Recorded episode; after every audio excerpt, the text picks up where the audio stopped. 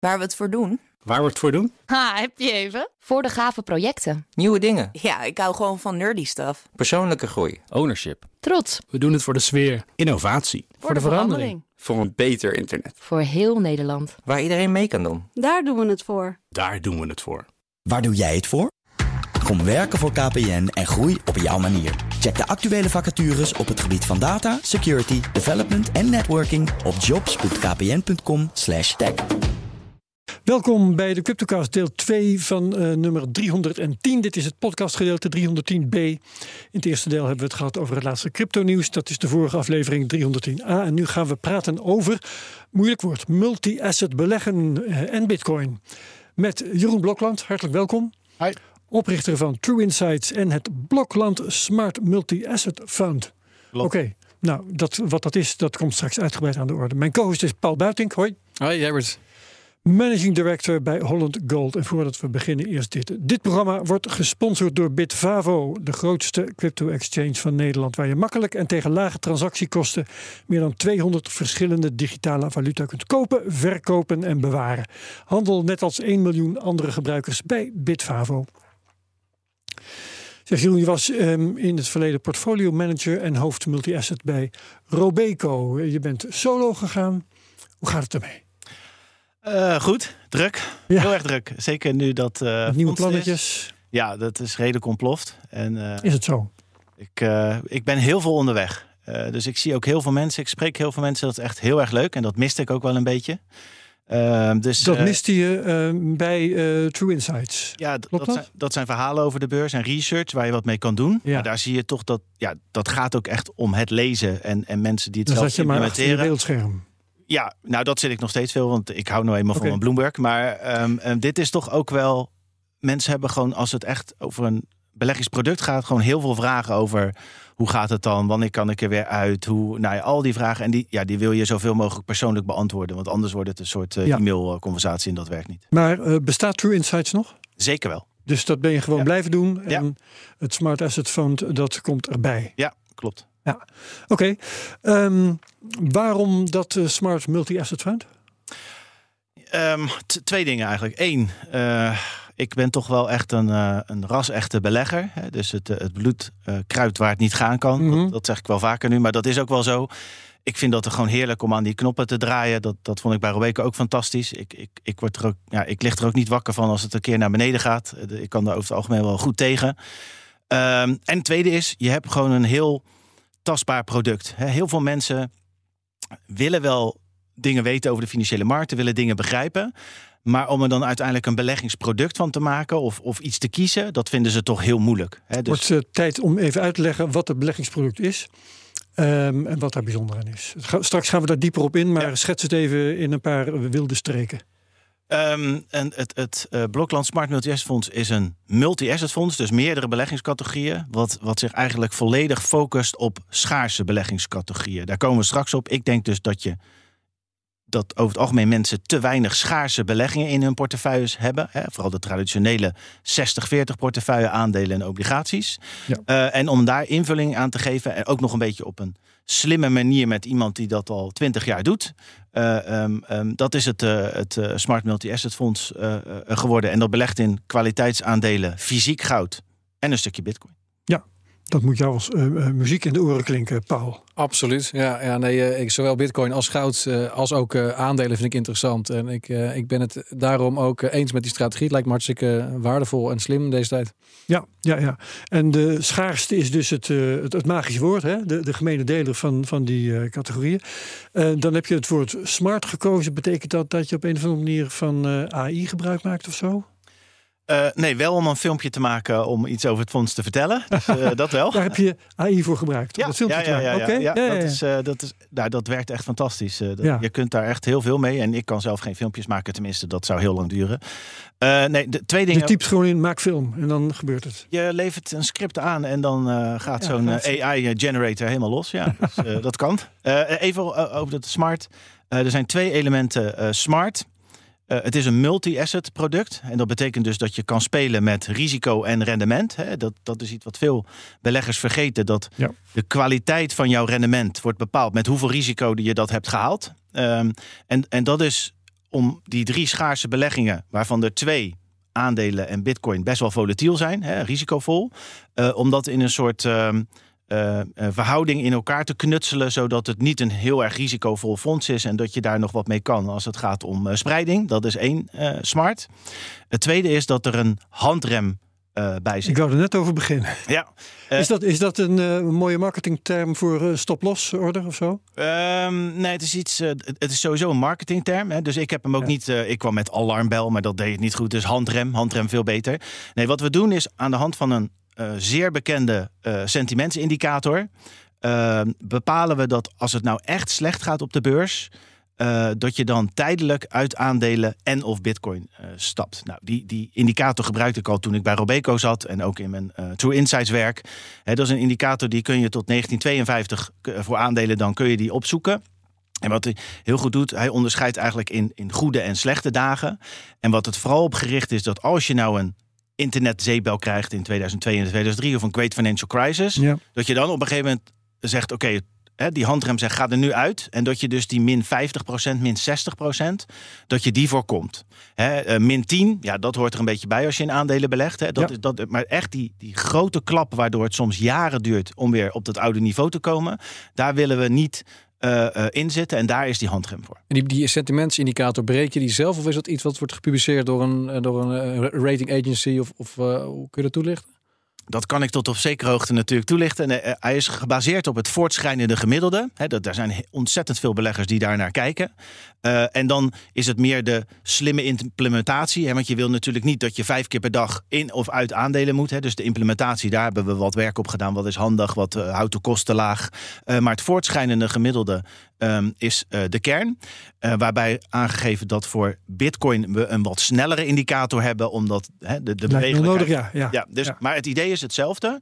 de manier waarop we hem implementeren verschilt ietsjes. Maar het, het, het voortschrijdende gemiddelde is de basis van die indicator. Ja, en dan de, de exacte uitwerking is een beetje geheim van de chef. En dat is waarmee je ook onder meer onderscheidt dan, denk ik. Ja, dat, dat is hoe implementeer je hem en hoe snel maak je hem en hoeveel. Hè, bijvoorbeeld bij, bij Bitcoin, dat weet iedereen ook wel, de, die, die intraday hè, bewegingen die zijn soms zo heftig. Daar wil je iets mee doen. Want ik bedoel, we zijn een lange termijn beleggingsstrategie en geen flipperkast. Juist, geen daytrader. Nee, zeker niet. Nee, nee, nee.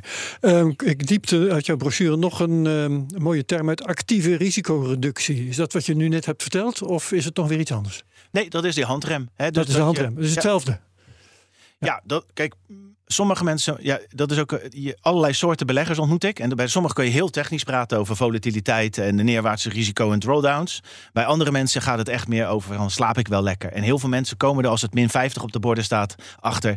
Oh, had ik toch maar wat minder risico genomen. Nou, daar, daar is dit voor. Hè. Ik, ik ben zelf heel erg scherp. Als multi-asset belegger ben je eigenlijk altijd gefocust op die verhouding tussen risico en rendement. Nou, met die handrem zorgen we ervoor, en een simpel voorbeeld te geven. Je zit 75 tot 80 procent van de tijd gewoon in aandelen. Maar als het dus heel hard naar beneden gaat, ben je er 20 procent uit. En dat betekent dus ook, omdat je dan niet in aandelen zit, neemt het risico van jouw aandelenportefeuille op de lange termijn ook af.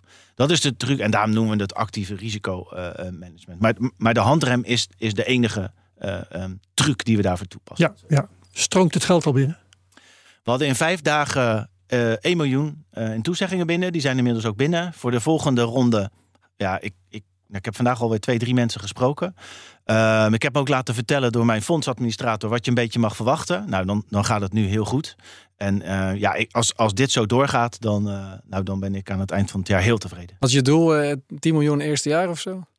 Nou, dat zou heel mooi zijn. Hè, want je wil, eigenlijk is het eerste doel gewoon uit de kosten. Want zo'n fonds opzetten, zelf doen, dat kost gewoon best wel wat geld. Je wil dat ook goed laten doen. Dus je hebt een fondsadministrator nodig, rapportages, alles. Uh, ik wil ook gewoon mijn Bloomberg behouden. Want ik ben uiteindelijk een professionele belegger. Hè, dus dan, dat, dat kost allemaal een hoop, een hoop geld. Uh, 10 miljoen zou heel mooi zijn. Uh, het is wel zo dat uh, uh, um, mijn fonds mag tot 100 miljoen. Hè, daarna moeten we een grotere vergunning hebben. Mijn, grote, mijn grote doel is die 100 miljoen. Ook omdat ik uit de institutionele, professionele hoek kom. Hè, dus als wij straks een track record hebben en we bestaan keurig twee jaar, dan ga ik nog een veel groter publiek hopelijk aanschrijven. Van, ken je die jongen van Robeco nog? Die, dus, dus, dus, dus ik heb enorme uh, plannen. Dus ja, 10 miljoen het eerste jaar zou ik blij mee zijn. Maar ik denk daarna al wel groter. Ja, oké. Okay, maar met 10 miljoen dan, dan is mevrouw Blokland ook nog, uh, nog uh, tevreden thuis. En dan kun je lekker doorgaan. Ja, die, die zal dan uh, denk ik zeggen, nou, al dat werk wat jij er in de afgelopen jaren in hebt gestopt, dat betaalt zich dan nu ook een beetje uit. En dan, uh, dus dan is het ermee eens. ja, ik ben heel benieuwd wat ze zegt als ze dit hoort. Oké, okay. um, wat is je doelgroep? Mijn um, uh, doelgroep zijn eigenlijk binnen de retail individuele beleggers mensen die zich heel erg bewust zijn van, ehm, ik zou het liever zelf doen. Uh, ik wil een beleggingsmix die niet dus die standaard 60-40 uh, aandelen obligaties is. Hè, want ik maak me bijvoorbeeld een beetje zorgen over al die schulden. Um, maar wel begrijpen dat dan helemaal zelf doen toch wel weer een grote stap is. Hè? Dus dan, dan moet je wel enorm veel tijd erin stoppen. Dus mensen die zeggen van nou, ik wil wel controle over mijn beleggingen houden. Ik wil ook dat, dat die beleggingsmix een beetje uh, meer mijn kant op komt. Uh, in plaats van dat traditionele. Maar ik wil het niet zelf helemaal in elkaar uh, um, um, knutselen. Het tweede groep is, dan komen we weer bij die institutionele beleggers. Ik verwacht dat beleggers uiteindelijk mijn kant op komen. Dat ze zeggen, ja, dat goud, grondstoffen, uh, um, andere schaarse bitcoin, misschien wel crypto, daar, daar kunnen we niet maar weg van blijven. We moeten daar iets mee doen. Onze klant wil het ook wel. Nou ja, dan ben ik er hopelijk al een jaar of twee jaar. En dan is het denk ik makkelijk om te zeggen, die, die kerel van Twitter, of X is dat tegenwoordig, die van ja. Robeco, uh, uh, kunnen we daar dan niet doen. Dan dat we ook weer het wiel zelf gaan uitvinden. Ja, je zegt uh, 60-40. Um, hoe zitten eigenlijk de verhoudingen in jouw fonds tussen die drie uh, kwaliteitsaandelen, goud en ja. bitcoin? Heb je dat van tevoren vastgelegd? Nou, we hebben het niet geoptimaliseerd als je dat bedoelt. Dus ik wil in de buurt blijven van die 60-40, omdat dat toch een soort heilige benchmark nou, wacht even, is. je hebt drie factoren. Ja, ja, dus, dus ik heb 55, 55 in aandelen. Okay. Strategisch, hè, strategisch. En dan is er nog 45 over. En daarvan is een kwart in goud. Uh, en dan uh, de restant in bitcoin. Maar dan moet ik wel aangeven, we hebben twee, ook hier weer risico spreiden. 10% is echt bitcoin. En 10% is een uh, kasgeldstrategie die in de bitcoin markten zit. He, dus um, ook waar ik vandaan kom, Robeco, he, bijvoorbeeld het begrip arbitrage. He, je, je, je koopt het aan de ene kant en je verkoopt het aan de andere kant. Heb je per saldo geen blootstelling aan iets, maar dat prijsverschilletje, dat wil je hebben. Nou, daar zit ook een stukje, daar heb ik ook een strategie voor gevonden die dat doet. En de prijsverschillen zijn in bitcoin-wereld gewoon veel groter dan in een obligatiewereld. Ah. Maar het is arbitrage en dat betekent dus dat het risico van die strategie veel lager is dan voor uh, bitcoin zelf. Waardoor we ook weer die totale uh, risico van de portefeuille kunnen spreiden. Dat je bijvoorbeeld tussen twee uh, exchanges uh, die prijsverschillen probeert mee te pakken. Ja, ik denk nog belangrijker, de, je hebt de future op één bitcoin okay, en je ja. hebt de, de, spot, zeg maar, één bitcoin. En daar zit een prijsverschilletje tussen. Net als bij obligaties is dat ook zo. Dus kan je ook uitleggen waarom dat zo is. En dat prijsverschilletje, dat speel je. En als je dat maar vaak genoeg doet, dan hou je een mooi rendement. Het betekent ook dat je dus per saldo geen blootstelling hebt aan bitcoin. Want je verkoopt er één, met een future en je koopt er een. Dat is heel erg belangrijk hier. Die 10% echte bitcoin belegging, die doet uh, de bitcoin kant wel. Ja, um, hoor trouwens uh, dat er uh, 10% goud is. Is dat niet weinig, Paul? Nee, dat is een beetje... 25, de, de, de, 25. ja, dat is... Oh, ik dacht dat je 10 had horen zeggen. Nee, dat is nee, 55, 55, 25 en dan twee keer 10 in de bitcoinhoek. Oh, oké, oké, oké. Kijk, ja. de, de Zwitsers zeggen altijd 10% uh, in, in goud is een, is een goede verzekering. Dus 25% is eigenlijk aan de, aan de hoge kant. Um, maar dus ja, wat dat betreft uh, um, is, is het denk ik prima. Um, wat ik wel interessant vind om even te melden, ook uh, volledige transparantie. Uh, dat goudstuk gaat, gaat via Holland Gold. En dat slaan wij op in Kluizen in Zwitserland. Um, uh, dus ook nog eens buiten de Europese Unie, buiten Nederland. Omdat dat uh, voor veel beleggers ook nog een extra stukje zekerheid geeft. Uh, um, in deze gekke tijden waarin we zitten, wordt er door een aantal mensen ook steeds meer zorgen geuit over. Oké, okay, maar wat, wat als, als er geconfiskeerd wordt en uh, hoe handig is dan als het in Nederland ligt. Dus daarom is denk ik uh, wow. bewust, bewust voor gekozen om, om dit ook buiten Nederland op te slaan voor een extra stukje uh, diversificatie. Helder, ja. Jeroen zit erbij van. Uh, je ga, ik ik even, ga ik even niks aan toevoegen. Ja, ja, kijk, je, je, ik heb natuurlijk gekeken naar een, een, een goud ETF. Ik heb gewoon Ja. verschillende. Als je zegt, goud heeft de rol van een verzekeringspremie in mijn portefeuille. Nou, dan vind ik dat je het ook zo moet inkleden. En dan kom je al heel snel uit dat je het dan fysiek ergens moet hebben liggen. Nou ja, en dan is het uh, um, ook omdat een, deel van, een groot deel van mijn klanten in Nederland zitten. Dan, dan, dan merk je gewoon hè, dat, dat Zwitserland nog net iets beter klinkt dan Nederland. Het zijn nuances. Het zijn nuances. Het gaat om fysiek, goud Ja. is belangrijk. Um, en uh, ja, dat is de keuze die je maakt hè, in plaats van de ETF. Waarom kies jij voor Bitcoin? Wat vind jij daar zo interessant of belangrijk aan? Um, ja, ik, mijn belangrijkste invalshoek hier is: uh, ik zie Bitcoin als mogelijk, maar misschien inmiddels al wel een beetje bereikt, digitaal goud. He, dus dus um, waar, wat bij mij veranderd is in de afgelopen vijf jaar, denk ik, is dat uh, die zorgen over de schulden is niet alleen van betaalt iedereen het wel terug, maar ook de reactie daarvan van centrale banken en het, en het, het geld rondpompen. Uh, en vroeger hadden we de goudstandaard. En uh, ja. het, concept, het concept van dat je iets waardevast hebt onder de munt die jij gebruikt om je boodschappen te doen. Dat concept spreekt mij enorm aan. En ik denk ook dat dit een enorme vlucht gaat krijgen. Dat steeds meer mensen denken. Maar vroeger zat er iets onder. Moet dat eigenlijk niet weer? En je kan niet terug naar de goudstandaard. Ik bedoel, dan, dan, dan zouden heel veel uh, valuta moeten devalueren. Nou, dan wordt het een beetje technisch. Maar dat concept. Nou, en dan kom je als eerste station uit bij goud. Maar daarna zie je dat onze wereld steeds digitaler is. Echt alles is digitaal. Nou ja, dus dan heb je uh, digitale schulden, digitaal geld. Zou het dan niet interessant zijn als je ook een stukje digitaal goud hebt. Wat ook bijvoorbeeld als jij naar het buitenland gaat makkelijk mee te nemen is. Nou, op dit moment is daar maar één kandidaat van. En zelfs die is nog heel jong. En dat kan ook nog helemaal de verkeerde kant op gaan. Dat moet je niet uitsluiten. Maar uh, Bitcoin heeft daar duidelijk, uh, hoe noem je dat? Het first mover advantage. Ja. En uh, dat, is, dat is de reden als Bitcoin kan groeien als digitaal goud. Terwijl ik ook verwacht dat de waarde van goud toeneemt. Hè, dus de taart wordt groter en misschien het aandeel van Bitcoin groter. Ja, dan denk ik dat dat een hele interessante belegging is die je nu niet links moet laten liggen. Ja, dat is helder. Um, zo direct komen ook aandelen te sprake. Uh, die zitten ook in, in, in dat fonds. Uh, die kun je waarderen met allerlei uh, technieken die daar gewoon voor zijn. Hè. Die hebben cashflow en. Enfin, dat heeft Bitcoin allemaal niet. Dus um, hoe kun jij waarderen of Bitcoin een juiste koers heeft? Uh, nou, dat is sowieso heel moeilijk. Laat ik even opstellen dat er maar twee beleggingscategorieën zijn die een uh, cashflow geven. Uh, en dat zijn aandelen en obligaties. Sterker nog, bijna alle ja. andere beleggingen, dat vergeten heel veel mensen, hebben een negatieve cashflow. Als jij een oldtimer in je, uh, in je garage hebt staan, ben je een hoop geld kwijt. Nou, vastgoed ook natuurlijk. Kun je ook ja, va ja, ja, vastgoed. Ja, dus, ja, ja, ja. dus je hebt, ja, maar in mijn wereld zijn het dan snel vastgoed aandelen. Want met huizen, kijk, de een heeft drie huizen, de een geen één. Dan, dan, Hoe bepaal je een mix met een vastgoed in. Maar goed, dat, maar, dus, dus dan kunnen mensen rekenen. Maar, maar kijk maar, uh, de discussies over, het zal hier ook wel eens over gaan, over uh, Nvidia. Uh, mm -hmm. Of sowieso techbedrijven. Je ziet dat de waarderingen, zelfs al heb je kaststromen of die schatje, dat die nog extreem uit elkaar lopen. Hè. Dus dit is allemaal schijnzekerheid. Um, dus deze vraag wordt een mailvraag. Wat, wat, wat ik doe om een startpunt te hebben voor uh, Bitcoin, is dat ik zeg: oké, okay, en dan moeten we weer terug naar goud. Um, als je kijkt uh, naar de overwaarde van goud. Die kun je op verschillende manieren uh, bepalen. Dus, dus als je bijvoorbeeld kijkt hoe schaars het is ten opzichte van andere edelmetalen enzovoort. Dan zit daar enorm veel overwaarde in. En dat noem je dan zeg maar die verzekeringspremie. Hè, voor als het de een voor de een is dat als er veel inflatie is. Zoals het financiële systeem klapt. Whatever. Ja. Um, dat, dat kun je uitrekenen. Nou, dan vervolgens kun je zeggen. Stel nu dat die verzekeringspremie in de komende vijf jaar x procent toeneemt en dat bitcoin daarvan x procent vertegenwoordigt, omdat we een stukje digitaal goud willen. Nou, dan kun je een analyse doen. Als bitcoin 10% van de, de overwaarde van goud, dan uh, 15% enzovoort. Dan kun je allerlei uh, scenario's doen.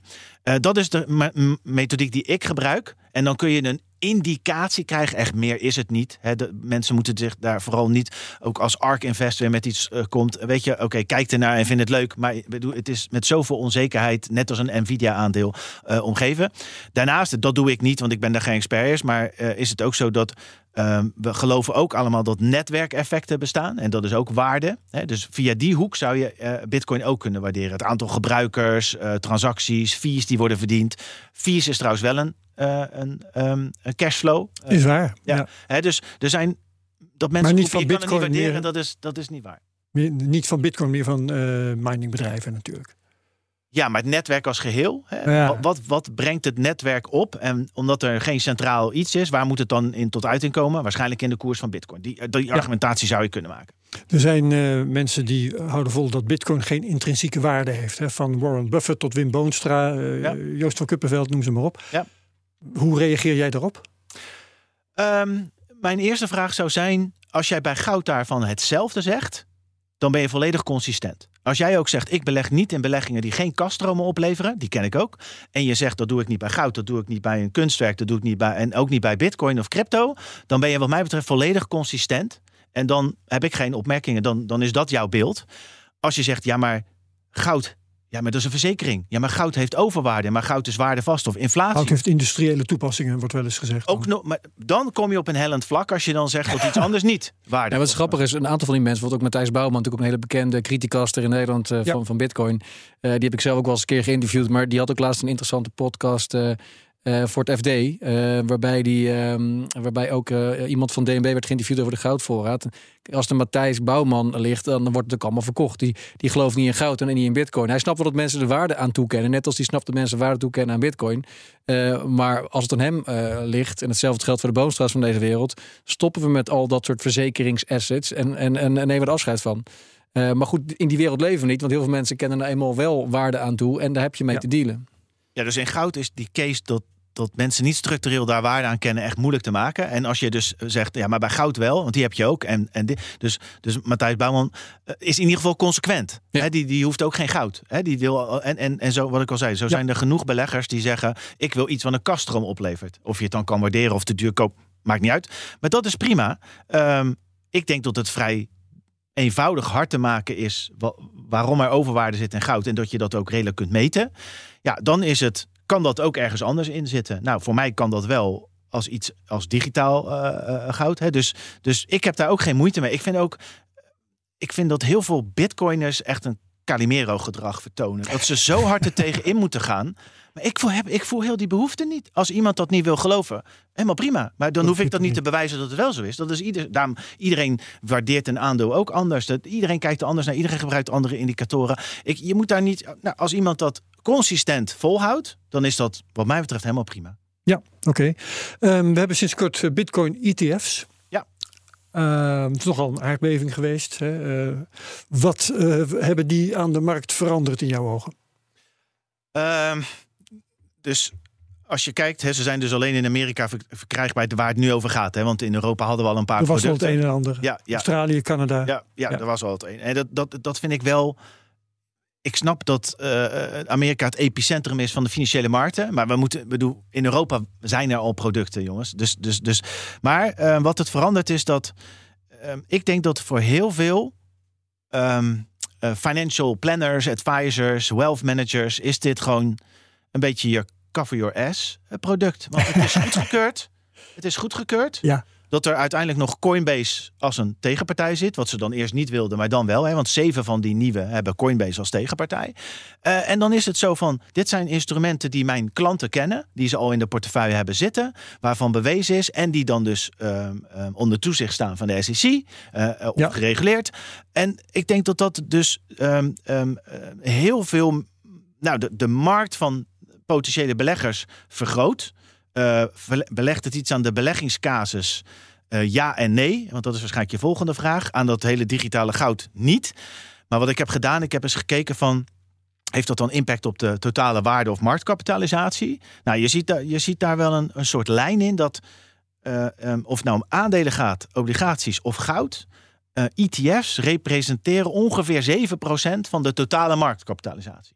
Dus dat betekent als jij een voorspelling hebt over hoeveel marktkapitalisatie komt er in die ETF's, oh, ja. dan kun je een soort afleiden, ben je ook weer een soort waarderings. En dat vind ik interessant aan. En, en daarvan dacht ik wel van, oh, nou, dat ziet er beter uit dan ik in eerste instantie had verwacht. Want ik keek er nog gewoon meer naar van ja, digitaal goud en een instrument.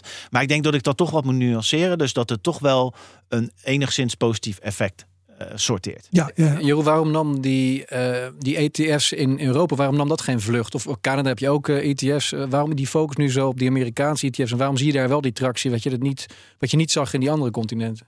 Nou, ik denk dat hype hier een enorme... als je kijkt naar de Europese partijen, die zijn niet in staat om die hype te creëren. Nou, die hebben, nee, maar die hebben dat bewust niet gedaan. Nu, als ik nu een YouTube uh, iets uh, ga bekijken, dan krijg ik als eerst Van Eck uh, te zien die dan alleen maar reclame maakt. Maar dit, dat was nooit zo. Ik denk ook dat het nu is, je moet als Europese partij nu ook wel gaan. Want als die Amerikanen overkomen. En het laatste stukje wat we echt niet moeten onderschatten is, als je kijkt naar de fees ze willen ook die belegger gewoon binnenharken. Want die Ja. fees zijn lager dan gemiddelde aandelen. En die waren in ETF's. Europa veel hoger, hè? Ja, oké. Dus Die de Amerikanen 1, weten gewoon veel 2%. beter hoe ze zo'n product in de markt moeten zetten. Daar komt het wel weer op Nou, neer. nou, de vraag is waarom doen ze dit? Hè, En, en, en er was een. ehm, Nou, zeg het maar. iets, eh, ehm, ehm, als je kijkt naar eh, ARK, heeft ook zo'n eh, Bitcoin ETF opgezet Ja. met hoe heet die partij? Maar die 21 zijn shares. Ja, wij gaan cross-selling doen. Het is straks als er nieuwe producten komen of bredere met crypto, daar moeten wij het op verdienen. Maar je moet er dan bij zijn. Nou, en dat is in Europa niet gebeurd. Het is mondjesmaat is er één, één geweest die er dan weer bij kwam. En hier zie je alle eh, ehm, negen of tien tegelijk. Eh, en, die, en, en gewoon die belegger gewoon binnenhalen en dan daarna denken. Want die fees gaan nooit meer omhoog. Dat, dat kan simpelweg niet. Dus dat is het interessante van. Ik denk dus dat ze geloven in massa en in cross-selling. Ja, interessant.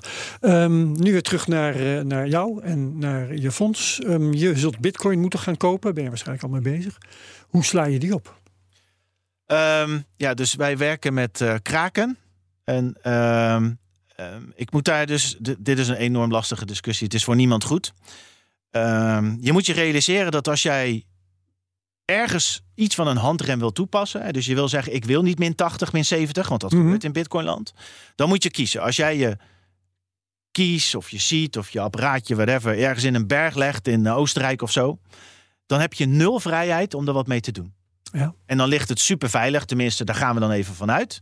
Het andere is dat je altijd alles op een beurs laat staan en hopen dat het goed gaat. En daar in het midden zit iets van dat je af en toe bereid moet zijn om te kunnen handelen. Dat, en, en dat Ja. optimum hebben wij geprobeerd te zoeken. Ja. Als er morgen iets komt waardoor het tien keer zo veilig is en je kan die handrem implementeren, dan dit is een zo snel veranderende wereld, dan vind ik dat ik daar voor mijn klanten naar moet kijken.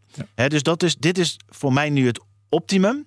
Maar ik, ik weet dat er vragen meteen over zijn. Alleen Nee, wacht even. Dit is toch, wat is dan het optimum? Be- Beschrijf het even iets nauwkeuriger. ja, dat je dus je? Een, een, een partij hebt die over het algemeen redelijk overeind is gebleven met alle ellende die is geweest. Ja. Waar je het begrip proven reserves volgens mij mee moet nemen. Maar waar je ook de handelsvrijheid Ja. hebt. En ook hoe je vervolgens het inricht. Hè? Dus, dus eh, ehm, eh, ik mag niet aan de bitcoin van mijn klanten komen. Ik mag alleen mee beleggen. Nou, hoe kun je dat inrichten dat dat ook eh, eh, veilig is gedaan? Eh, dat, dat, dat, je niet, dat niet iedereen erbij kan, om het maar een beetje zo te zeggen. Ja. Nou ja, dus dat, dat en, en nogmaals, dit is een schuivend paneel. ehm, waar zoveel verandert. Ik bedoel, als je al weet hoeveel partijen mij al hebben aangeschreven dat ze zeggen dat ze het beter kunnen.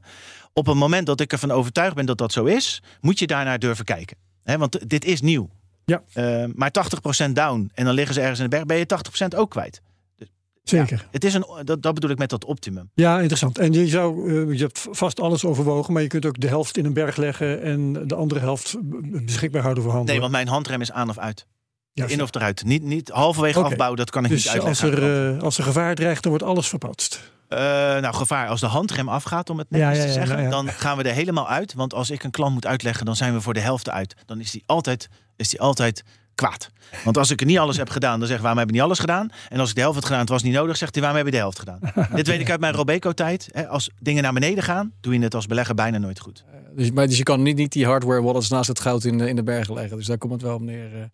Maar Ja, eh, ja. eventjes dan over die handrem. Dus stel je, je trekt aan die handrem en je gaat liquideren. Hoe, wat, wat doe je dan volgens met het geld? Dat staat dan als cash op een bankrekening ergens? Of?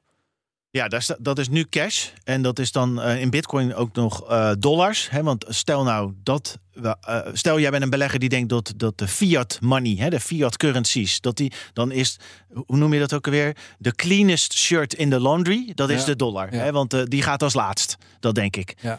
Maar we kijken wel naar alternatieven wat we daar nog mee zouden kunnen doen. Maar bijna altijd betekent dat als je er dan een rendementje op wil maken, moet je risico nemen. Terwijl je hebt net gezegd, ik wil eruit.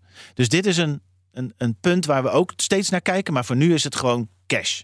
Maar dan ook niet meer dan een ton per bankrekening zou ik zeggen. Eh, want anders loop je alsnog als eh, belegger die op zoek is naar schaarste... en die zich zorgen maakt over die schuldenbubbel in het financiële systeem. Die wordt er niet blij van als die dan erachter komt... dat zijn geld uiteindelijk geparkeerd staat ergens op een wankele bank. Ja, dus di- dit is iets waar we dus goed over na moeten denken. Want dat is heel leuk wat jij nu zegt. Maar als ik eh, eh, vijf potjes moet overmaken en daarna gaat de handrem er weer af, dan ben ik drie dagen bezig. Dus krijg je weer dat je een optimum moet vinden Ja. tussen koersrisico En, en, het, en nu wordt het echt nitty-gritty beleg hoor. En dit is, ook, dit is mijn vak ook. Maar hè, kan ik dan drie dagen niet beleggen? Stel dat die handrem gaat eraf. Dat is vaak dat het heel hard naar beneden is gegaan. Ja. Mis je dan 5%? Dit is, dat is best wel lastig. Dus we, we hebben constant discussies daarover. Wat is het uh, beste? En ook mijn uh, partijen met wie ik zaken doe. Die helpen daar ook mee hoe we dat uh, kunnen doen.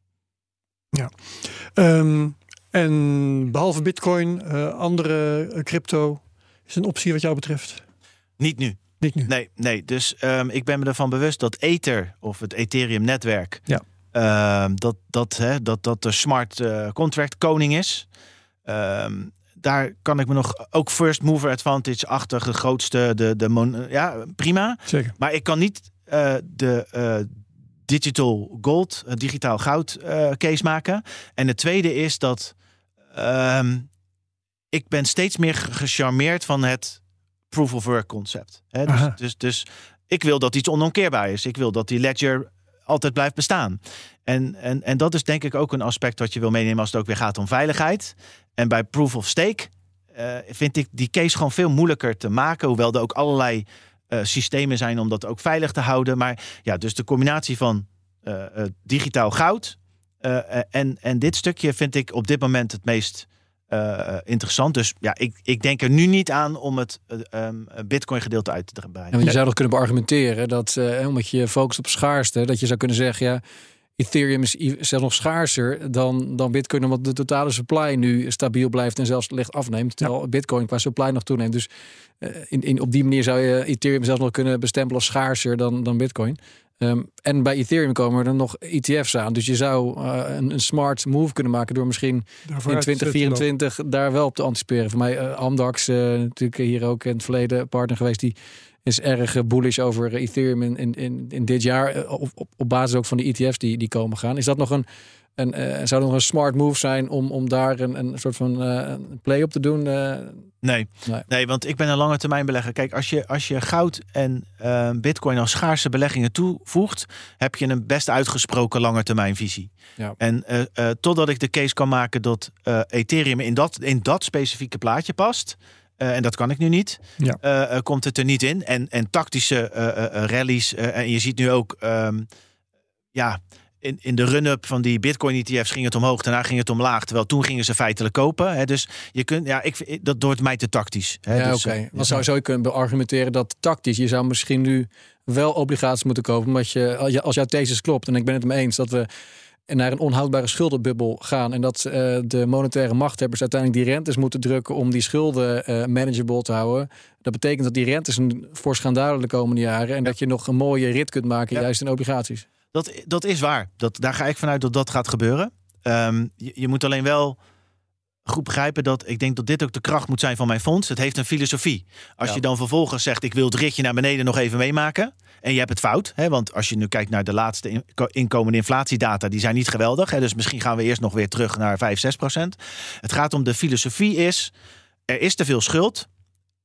Ik denk inderdaad dat, dat, dat u niet zo moet nadenken over klapt het, maar meer hoe lang kunnen we dit rekken? Dat doe je door lage rentes en hogere inflatie. Dan zijn obligaties zelfs uh, zijn één volatieler. Ze leveren minder reëel rendement op. Ja, en, en daar zit waarschijnlijk een periode de weg naar beneden. Uh, leveren obligaties een goed rendement op. Maar ik ben bereid uh, omdat dan, ja, voor die ene keer, ja, dat is niet mijn filosofie. Hè, dus dat, dat, dat doe ik dan ook niet. Ja, en de, de, de charme lijkt mij tenminste van jouw idee is de eenvoud.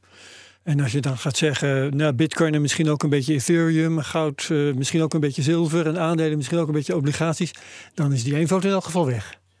Ja, je moet ook kijken als je ziet, het, het, het universum waarin je kunt beleggen is zo extreem groot. Ja. Je, mensen, je moet het zo makkelijk mogelijk uh, maken. En dat betekent dat je soms van dit soort keuzes moet maken. Ik vind het ook helemaal prima bij de filosofie, filosofie passen. Maar ja, je, je, je, moet, dat is ook bijvoorbeeld waar we net over hadden. Ga er nou niet voor de helft uit. Want dan moet ik altijd leggen waarom de helft. Is dat geoptimaliseerd? Waarom is geen 30 procent? Ja. Ja. als je op een gegeven moment groter wordt en je, je, komt in de buurt van die 100 miljoen, dan kun je misschien wel een soort van een tactical asset fund ernaast zetten. Want iets meer risico uh, bereikt. Dat is veel logischer. Dat je een spin-off doet van een bestaande filosofie voor een belegger die daar wel zin in heeft. En, en dat is denk ik, uh, Paul veel beter. Ja, dat je dan zegt, ik maak een nieuw product. Daar doe ik deze truc wel. Of daar doe ik wel tactische. Ja. En je geeft de belegger een knop in de handen. Of vijf knoppen. Daar heb ik ook wel eens aan gedacht. Hè, van Ja. Dat hij zelf risico kan reduceren. Dat, Ja. dat, dat, dat zijn allemaal dingen. Maar daar maak je dan een nieuw eh, afgeleid product van een, een spin-off. Een spin Ja, ja. Dat is wel leuk met die knoppen inderdaad. Dat je, dat je Ja. Ieder kwartaal als belegger eh, je knoppen kunt kalibreren. En dan Ja. zit je er een kwartaal aan vast of zo. En dat je, of iedere maand. En dat je met een dashboard met die eh, Ja. verschillende asset Ik zie de royalties graag tegemoet. Ja, ik heb Hey, ik gaf je een hint, hè? Dus het is, het is een 1 2 Oh, joh, jongens, ik heb zeker, ja. ergens in de, een van de eerste concepten staat ergens Staat een er risk al. on, risk Oh. off knop. Oh, dus, eh. Ik geef het op. Ik geef het op. Jammer, jammer. Laten we het over kwaliteitsaandelen gaan hebben. Wat zijn dat precies? Is, dat, een- is daar een definitie voor? Ja, daar is zeker een definitie voor. In het algemeen, om het eh, een beetje makkelijk te houden, dat zijn bedrijven die eh, een beetje de baas zijn in hun sector, soms zelfs monopolist. Hè, dus ze hebben een heel sterk eh, competitief model. Bijvoorbeeld. eh, Dan nou, weet toch juist geen monopolist? sorry? Nee, ga maar. Nou ja, denk aan Apple bijvoorbeeld. Ja. Dus, dus ik moet er niet aan denken. Ik heb een iPhone dat ik moet switchen. En dan komen die foto's dan nog door en, enzovoort. En zo zijn er natuurlijk in heel veel sectoren bedrijven die eigenlijk redelijk de baas zijn. Of in ieder geval bij de Juist, ja. toppers horen. Dat is één. Ja. De tweede is, omdat ik me dus zorgen maak over schuld. Moeten ze weinig schuld hebben? Hè? Dus de, de schuldratio's van die bedrijven zijn algemeen laag. En wat je verder nog ziet, eh, is dat die bedrijven ook vaak dividend betalen als het nou wel een recessie is. Hè? Dus dat, dat zijn van die dingen, consistentie, eh, ehm, ehm, ehm, eh, schuldenlast en competitief, of in ieder geval hoe sterk ben je in de sector. Dat zijn eigenlijk de belangrijkste kenmerken die boven komen drijven. Ja. Hoeveel van dat soort bedrijven zijn er? Vijf? Eh, nou, volgens de MSCI niet. Hè, maar dus als je in de MSCI zitten volgens mij 1600 bedrijven. Mhm. En daar gaat minder dan 20%, volgens mij 18% uit mijn hoofd, krijgt het stempeltje kwaliteitsbedrijf. Dus je moet dat ook niet te smal maken. En tweede is belangrijk dat je dat ook over sectoren wil doen. Want anders eindig je met een enorme opstapeling nu waarschijnlijk van alleen maar technologiebedrijven. En dat wil je ook niet. Hè, want die gaan het ook wel eens een keertje sle- slechter doen. Eh, dus dat is belangrijk van ja, de- minder dan eh, eh, 20% komt er doorheen. En, maar nog wel genoeg keus uit verschillende sectoren. En zijn er dan bedrijven die, je- die je wereldwijd aantreft? Ik kan me voorstellen dat het gros zit, zit in de VS waarschijnlijk. Maar dat zijn ook Europese, Chinese, Ja, dit is wereldwijd. Dit is wereldwijd. En tuurlijk, Amerika is bijna 70% nu van de wereldindex. Hè. Dus, dus je ontkomt er niet aan dat je heel veel Amerika hebt. Eh, maar het is wereldwijd. De insteek is wereldwijd. Noem eens een aantal voorbeelden. Ik neem als voorbeeld altijd Nvidia. eh, weer als omdat, Ah. dat, eh, omdat dat natuurlijk door heel veel mensen wordt gezien Ja, als extreem. maar, maar Apple had je ook al genoemd. Die Ja, staat er vast ook bij. ASML, Maar, kan me voorstellen. ja, maar nu is buiten technologie. Oh, dat zou ik echt moeten kijken. Dat, eh Oké, van mij zit? Unilever zit erin. Ja, Shell Eh, waarschijnlijk. even kijken, Shell zit er volgens mij ook in. Ja. Ja, want energiebedrijven, die, ja, dat zijn dus, en dat is ook een beetje het punt van, eh, je kijkt per sector, maar je gaat niet uitsluiten. Ik ben sowieso tegen uitsluiten, hè, maar dat is dus wel, dus ook binnen een, ehm, een, een, een minder positief in het nieuws komende sector, kunnen nog steeds goede bedrijven zitten. Ik denk dat dat wel eerlijk is om dat zo te zeggen. Hè? Want an- anders, ja, je kan niet in één keer naar geen emissies meer en dat soort dingen. Nee. Dus, dus eh, ja, aan dat soort eh, partijen eh, moet je denken. Blijft een kwaliteitsaandeel altijd een kwaliteitsaandeel? Nee. Nee. Nee, het wordt gewoon langs een meetlat van een aantal. Dus de dingen die ik net zeg, die kun je kwantificeren.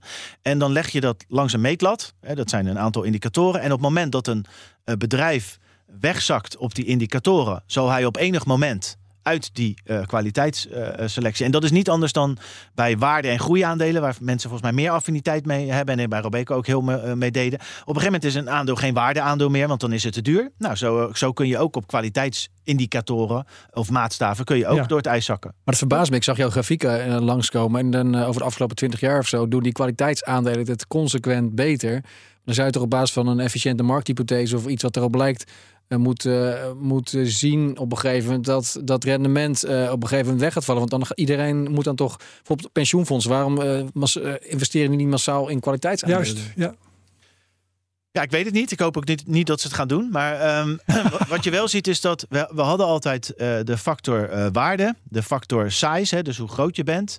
Eh, ehm, en eh, recentelijker, dat is toch ook alweer 15, 20 jaar misschien wel, zie je dat die, die kwaliteitsfactor ook wel belangrijker wordt. En, en wat mij betreft komt dat omdat er aspecten in zitten van zowel een groeibedrijf eh, als een waardebedrijf.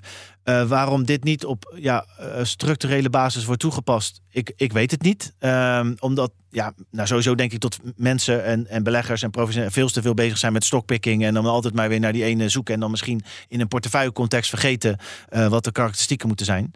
Ehm, maar ja, dus, dus die, die kwaliteitsaandelen. En, die zijn ook niet constant. En misschien is dat ook wel lastig. Hè? Want wanneer neem jij dan afstand dat je zegt het is geen kwaliteitsbedrijf meer?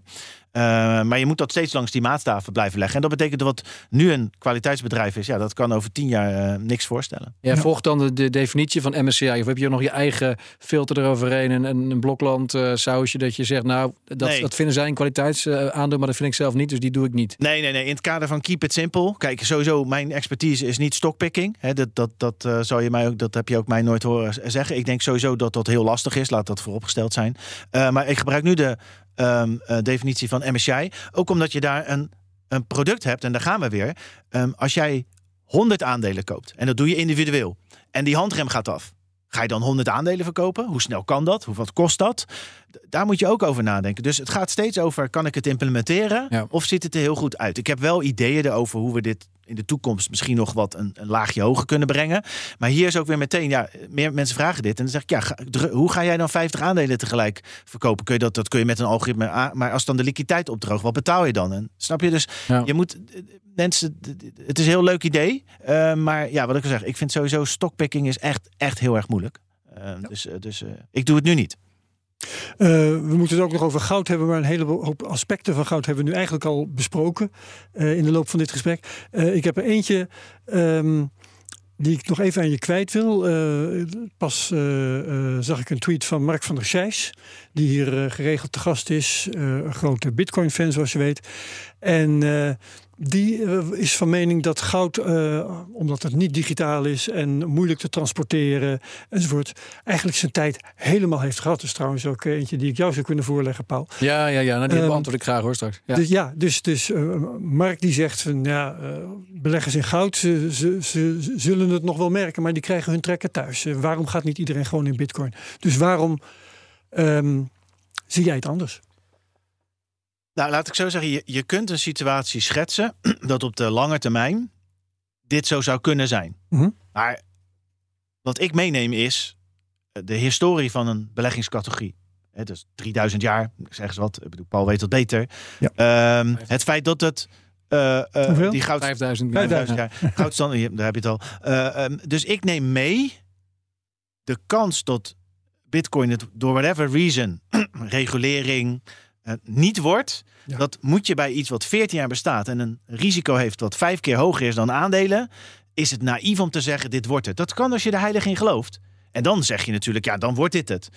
Maar dat is niet realistisch. Je werkt in kansverdelingen. Dat is ook de reden waarom het. Dus als Bitcoin daar naartoe beweegt en, en de volatiliteit, de risico lager wordt, zou het gewicht van Bitcoin in mijn portefeuille ook omhoog kunnen. Maar je moet dat gewoon zeggen. Die case kan ik niet maken dat, dat dat ik zeg 100% zeker dat Bitcoin het wordt. Dus sla goud maar meteen over. 5000 jaar praten we verder, zeg je eigenlijk. Nou, nou dat is een, een, bijvoorbeeld. Hè, maar, en, en, dan ook nog, um, wat ik eerder ook al zei. Ik denk ook dat die, dat hele verzekeringspremie van ik zou het zo fijn zitten dat er iets onder is.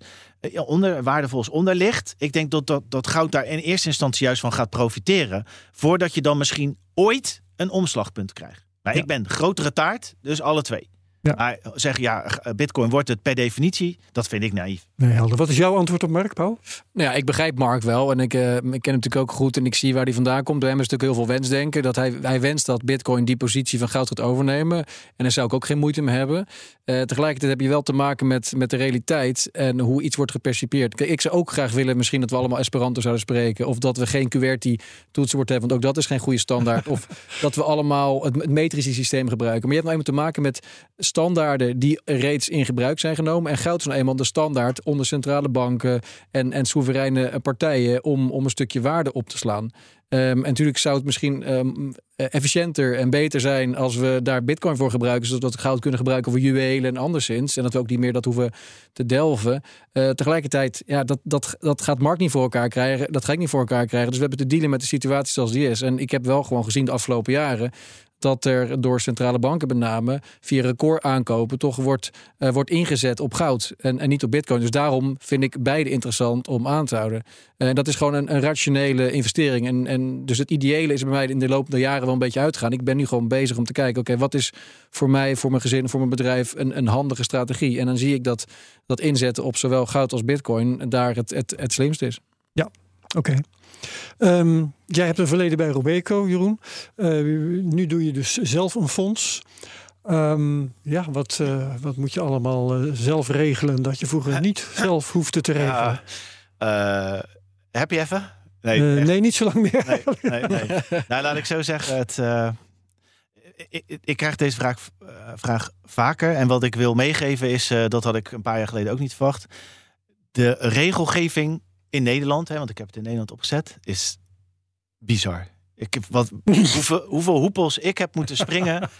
maar dat is gewoon exceptioneel. Daar ben je top, daar, daar ben je top 40. Je hebt zoveel, door zoveel hoepels uh, gesprongen. Nee, en hele dat, dat, is, dat is. Word je uh, van. Ja. Ik moet wel zeggen dat mijn fondsadministrateur, en daarom zijn die er ook, die heeft mij geweldig geholpen. Ik ben, ik ben operationeel ook in de zin van, ik kan het wel, maar ik word daar niet gelukkig van.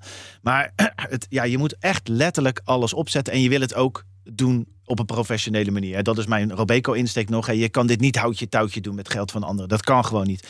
Maar dat betekent wel ook omdat wij dus nog die verschillende uh, groepen hebben. Hè, moet je dus nog vaker door zo'n hoepel springen. Ja. Nou, het is uh, de afgelopen vier maanden wat ik heb. Uh, ik, ik heb geloof duizend keer mijn. al mijn bewijs van waar ik woon en dit ja. gewoon duizenden keren opgestuurd voor mij. Het zal geen maar het is wel. maar ja, nu is het er. En nou, ja, dan is het nog steeds wel een hoop werk. Maar dan ben je wel door die eerste fase heen. Hè? Uh, maar ja, het is wel. Uh, ja, bij Robeco had je heel veel mensen in dienst die mij daarbij hielpen. En ik deed dan beleggen. En nu ja. moet een beetje alles. Hoewel ja, een deel dus uitbesteed is aan die fondsen. Ja. Nou zijn er uh, te goede naam en faam bekendstaande beleggers en vermogensbeheerders. die moeten niks hebben van actieve fondsen. Ik zal niet over chimpansees beginnen. Maar die zeggen: doe maar zo weinig mogelijk. Warren Buffett, hè, je koopt een keer een stapel aandelen en over ja. tien jaar ga je eens kijken. Um, ja, hoe, uh, hoe, hoe nou ja, wat, jouw keuze is duidelijk, maar waarom maak jij die keuze en waarom zeg je niet kopen en wachten? Um, nou, dat doe ik in principe wel. Hè. Dus, dus nou, alleen... ik hoorde ook iets over arbitrage bijvoorbeeld. Dus, um, ja, nou ja, dat is een strategie inderdaad. Maar mm -hmm. als je kijkt naar die drie blokken, laten we het even weer die aandelen uh, goud en uh, bitcoin hebben. Zolang de handrem niet afgaat, hè, bijvoorbeeld bij aandelen is er een periode geweest waarin die drie jaar lang niet afging, ja. dan doe ik niks. Maar ook gewoon echt helemaal niks. Dus dat is het dan. Goud heeft geen handrem, want het is zelf de handrem als waar de verzekeringspremie. Daar doe ik niks mee. Doe.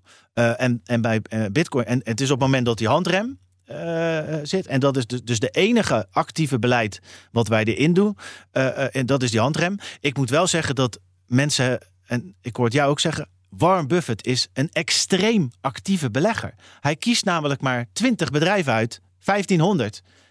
Uh, dat is extreem actief. Dat hij er vervolgens 10 jaar uh, dat hij ze niet verkoopt, dat is iets anders. Maar die, die, als je dat, dat kun je ook gewoon uitrekenen in de active share. Zijn active share, zoals dat heet, ten opzichte van een index met 1500, is massaal. Als je zegt dat Buffett niet actief is, dan heb dat, dat is volledig onjuist. En dan heb je er niks van begrepen, ging je zeggen. dat, nou, dan, dan Net denk, iets te beleefd. Om... nee, maar dat is wel zo. En dat is, dat is ook ja. als je dus al een, een, een, in mijn geval, kwaliteitsaandelen kiest en niet anders, is al een hele grote actieve. Dat ik vervolgens uh, met dat mandje niks doe, hè, zolang het niet hoeft voor de handrem, dat, dan noemen ze, daar ben je dan passief actief. Nee, ik heb al een hele actieve keus gemaakt, mm -hmm. maar dat is iets anders dan treden. Ik wil zo min mogelijk treden. Ik wil eigenlijk nooit treden. Ja, ja, dus zolang die handrem niet afgaat, en dat is ook wat we getest hebben als het ging over de implementatie, je, je bent geen daytrader. Dus die ene keer is het dus gebeurd dat je drie jaar lang hoefde ik geen één trade te doen. Fantastisch. Ja, lekker makkelijk. Ja, dat uh, klinkt. Vindt je vrouw vast ook prima. Laten we, laten we haar niet nog een keer erbij halen. Oké. Okay. Leidend voorwerp. Ja. Uh, nog even uh, terug naar, naar de crypto. Hè. We hebben nu allerlei vermogensbeheerders. Uh, de, ja, de, ik weet niet of we de naam BlackRock al hadden laten vallen. Hè, maar grote autoriteit um, die intussen orange pilled zijn. tot en met dat Larry Fink een lans breekt voor tokenisatie. En allemaal van dat soort ongekende dingen. Um, JP Morgan um, heeft crypto als een normale bedrijfsactiviteit tegenwoordig. Ook al is de CEO nog een beetje sceptisch zo nu en dan. Um, hoe zit het nou eigenlijk in de, in de Nederlandse wereld van banken en vermogensbeheerders? Hoe jij erover denkt, weten we nou wel. Maar de, je, je kent die wereld natuurlijk wel. Um, zijn ze allemaal nou nog zo crypto-sceptisch als je zou verwachten, gezien het feit dat ze ver blijven van. Hey, Robeco heeft, toen jij er nog zat, een keer een rapport uitgebracht waarin iets positiefs over crypto werd gezegd, maar doet het nog steeds niet. Uh, ABN AMRO heeft laatst nog bucks gekocht ja. en meteen de crypto eruit geschopt. Terwijl ze notabene jongeren wilden gaan, ja. uh, gaan uh, toezingen ja. daarmee. Dus hoe schat jij de, de crypto ge georiënteerdheid, het is een vreselijk woord, maar van, van de Nederlandse banken- en vermogensbeheerderswereld in op dit moment? Ja, de traditionele partijen bedoel Ja. je dan. Nou, eh, eerst Hoe ver degene die dat rapport schreef bij Robeco was ik. Dus dat. Ja, dat weet ik. Ja. Ja. Nee, niks. Niks. Ze doen niks. Nee. Nee, de- ik, Maar ik, is dat is met jouw ze... vertrek is het met jouw vertrek ook gewoon helemaal klaar met Bitcoin bij Robeco? Was jij echt de, de, Ja, maar de het, was enige? nooit, de- het, was nooit de ins- het was nooit de instelling om er wat mee te doen in de portefeuilles. Nee, maar over schrijven, Ja. over, dat gebeurt nog steeds. Of, eh, of is het... Ja, zeker, Ja, zeker. Er zit een fintech-team die er gewoon eh, echt ook van blockchain ontzettend schrijven er elke dag over. Ja, maar ze doen er niks mee. Jawel, jawel, jawel. Nee, maar in, de, de, de- daar wordt echt wel wat mee gedaan. Alleen Bitcoin als een asset class, want Dat- daar ging mijn stuk over. Ja. Dat doet, zover ik weet, geen enkele traditionele, in ieder geval de grotere partijen. Ik ken ze niet alle 120 uit mijn hoofd. Maar ik heb het nog niet gezien. Ik Ja. heb ook natuurlijk, toen ik dit fonds begon, gekeken, bestaat dit al, die combinatie? Ja. Nee, bestaat niet binnenland, niet buitenland niet. Want je hebt wel die combinatie eh, goud-bitcoin, Ja. inc- incrementum eh, van. Ronnie Steuvel heeft zo'n fonds, zit Ja. 20 miljoen in. Dat is eh 75% goud, 25% bitcoin. Maar het is echt die combinatie met aandelen. Dat, Ja, met dat- traditioneel multi-asset beleggen. Nee, ik heb het niet gezien. En, en mijn vermoeden is, dat weet ik dus niet, want ik werk daar niet meer, eh, is dat bij al dat soort partijen het, het reputatierisico groot is. En dat ze dus afwachten. Dat ze misschien wel willen. Ja, Dat want dat, dat was mijn vraag eigenlijk. hè. Eh, willen ze wel, maar mogen ze niet? Of willen ze niet eens? Ik denk dat elke eh, partij, behalve dan, was het ABN AMRO die je net noemde? Als je Ja. jongere beleggers wil aanspreken, dan kom je er niet mee weg om in ieder geval meer beleggingscategorieën, laat ik het heel ruim nemen, dan aandelen en obligaties aan te bieden. Die, Ja. die kijken echt wel een beetje anders tegen de wereld aan. Misschien soms ook wel iets slimmer hè, dan traditioneel. En ik vind het verbazingwekkend dat je niet een spin-off, hè, we hadden het net over, dat je als eh, ehm, ehm, ehm, vermogensbeheerder niet een stap maakt. Het zijn eigenlijk allemaal fintech bedrijven die dan een soort bank worden. Die het dan wel aanbieden. Dat is de weg. Het is fintech groter worden, aanbieden. Maar de traditionele partijen. Ik, ik zal er ongetwijfeld een missen hoor, laat het duidelijk zijn. Maar nee, ja, Ja, en die ja. wachten af. Nou, wat mij zo verbaast is dat, eh, dat in Nederland Bunk natuurlijk echt wel een, een, een partij aan het worden is. eh, ook in Europa inmiddels miljoenen gebruikers. Maar zo'n anti-crypto houding nog steeds heeft. Dat, en dat, Dat, echt dus jongere, jongere, ja. een jongere bank. Dus, eh, dus Want als ze wel zouden willen, maar niet zouden mogen, dan zou je toch iets moeten merken van een, een campagne om dingen Ja. te veranderen of iets dergelijks. Daar merk ik ook helemaal niks van. Nee, dus ze willen niet. Eh, dat is, Ja. dat, en, en de reden daarvoor is toch, eh, wat ik al zeg, afwachten. En ehm, dit zijn natuurlijk ook. Nou, Wat, wat zou er moeten veranderen? Nou, ik Oh, ook niks. willen want, eh, het- ik- nee, ja, nee, dat is ook precies waar. Nee, niks. Want ik zit goed. Dus dat, ik heb geen idee. ehm, Hij is een eh, schaars fonds, Misschien, misschien ja, ja, dat ja, ze. ja, zeker. Ja. Misschien als de, ehm, jij noemde net BlackRock, hè? dus als de iShares Bitcoin ETF overwaait naar Ne- Nederland of naar eh, Europa, dat mensen dan ook weer zeggen, hey, hè, dat is dat ETF's, oh, dat kennen we allemaal, en dan krijg je dat passief versus, ah, dat is wel actief versus En passief. dan vrij snel kun je daarbij via de Giro of zoiets. Dat is dan nog wel mogelijk. Ja, en, en daar zie je natuurlijk wel dat die kleinere brokers die ook vanuit het buitenland kwamen, die bieden het wel aan. Hè? Maar jij zit natuurlijk echt op een traditionele vermogensbeheerder die zegt, je kunt dat bij mij eh, krijgen. Ik weet het eigenlijk niet, maar dat is bij goud, ik kijk even naar jou Paul, volgens mij hetzelfde.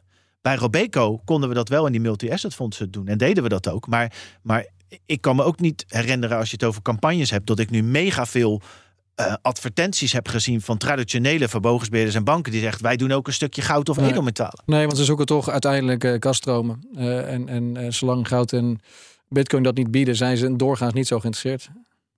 En hoe zit het? eh, heb jij daar inzicht in in andere landen om ons heen? Nou, je hebt is natuurlijk een Nederland aantal- echt achtergebleven gebied.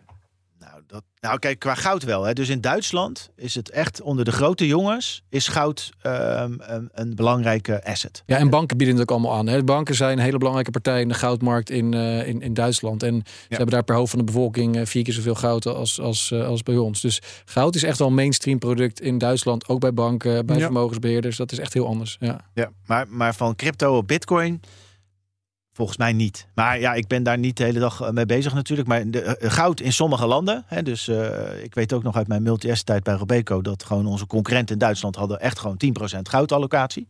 Eh bitcoin, volgens mij niet. Maar ja, dat, misschien is het, is het ook wel gewoon een beetje vastgeroest, die wereld. Ik weet het niet, maar ik zou zeggen, het is een, een, een gat in de markt. Als je, zeker als je jonge beleggers, waar je het later toch van moet hebben... als je die bij je wil houden. Ja. En wil jij die aantrekken trouwens? Tot nu toe heb ik, eh, proefde ik meer van nou, je mikt op eh, vermogende particuliere, eh, gro- grotere instituties. Maar Nou, het liefst allebei. Alleen ja. ik heb ook met de regels van de AFM eh, te maken. Hè. Dus, dus dit, dit, is ook zoiets. mensen denken ook als dat particulier met 5000 euro kan ik bij jou terecht? Nee, dat kan niet. Nee. Uh, klachten bij de AFM. uh, ja, dat is gewoon zo. Dus ja. nee, maar wat, wat, waar ligt de grens? het moet minimaal een ton zijn. Okay. want anders mag het. tenzij ik dus de grote vergunning van de AFM heb. Nou, dat is het doel ook uiteindelijk. En dan moet je nog afvragen wat je dan wel en wat je niet kan. Maar, de, maar de, dat is gewoon. daar heb ik het mee te doen. Daar word ik ook niet al te blij van.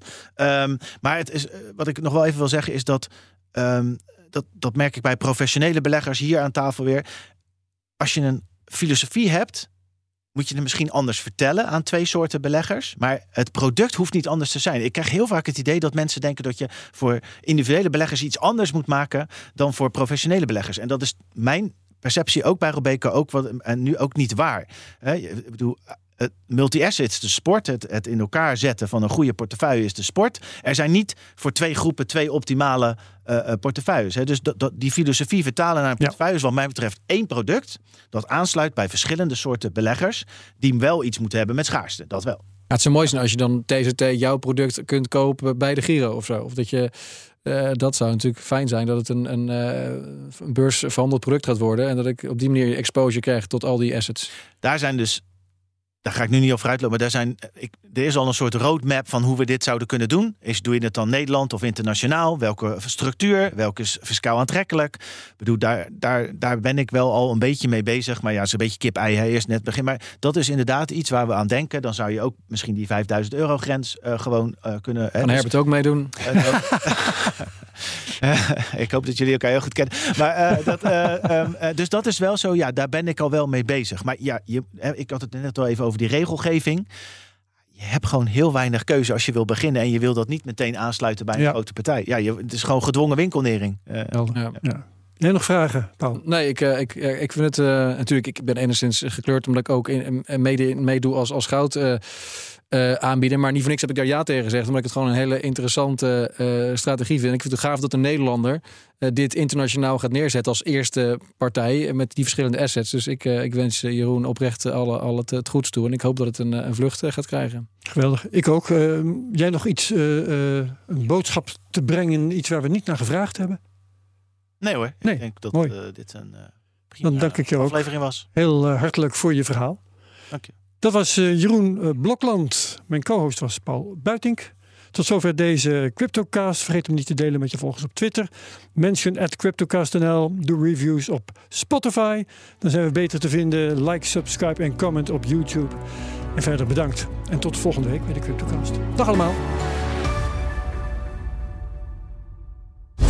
CryptoCast wordt mede mogelijk gemaakt door Bitfavo.